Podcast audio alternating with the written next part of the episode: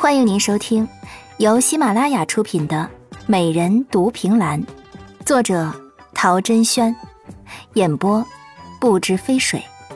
欢迎订阅第十三集。简单吗？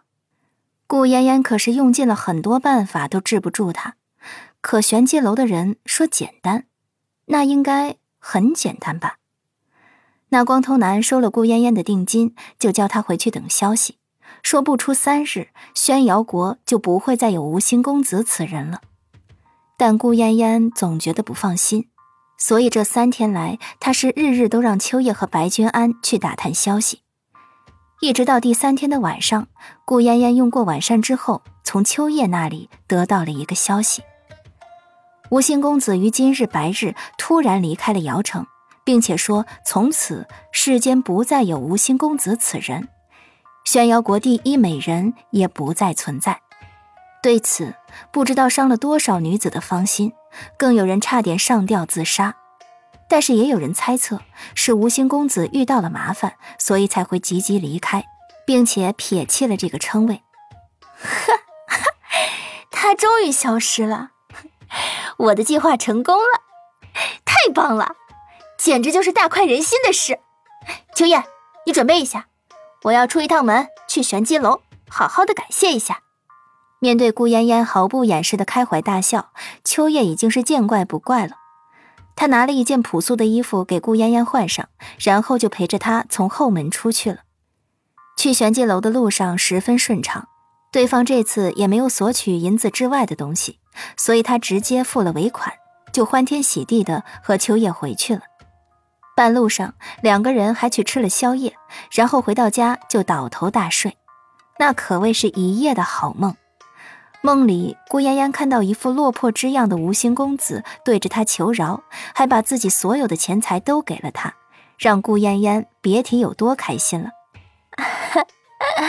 哈，真是太棒了！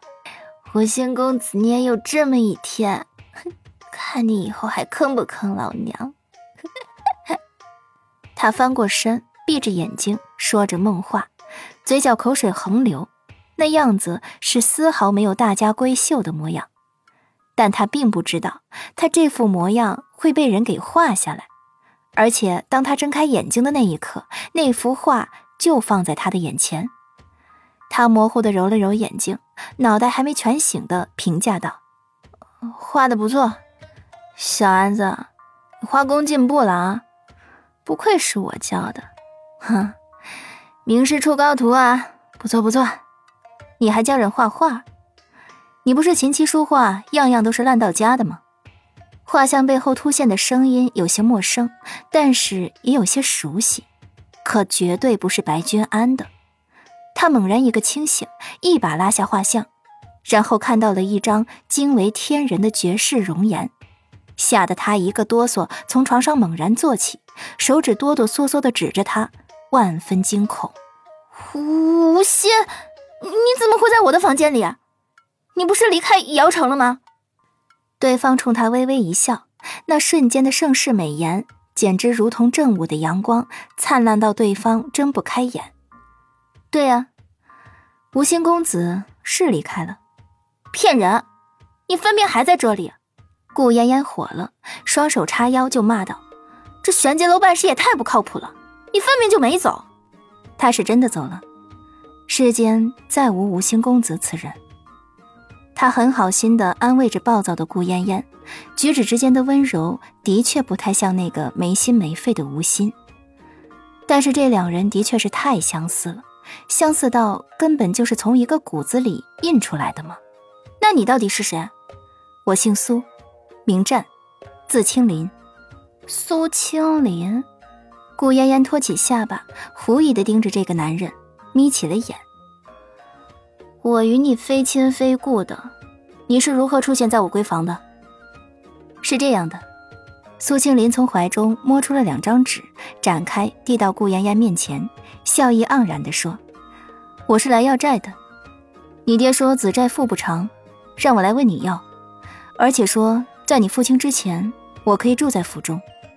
顾嫣嫣看着那白纸黑字，那分明就是之前吴兴公子给他的欠条。若说此人不是吴兴公子，他出门就倒着走。苏青林，我信了你的鞋！他气得瑟瑟发抖，不顾礼数的冲他直接招呼了过去。本集已播讲完毕，亲爱的听众朋友，请您订阅关注，下集更精彩。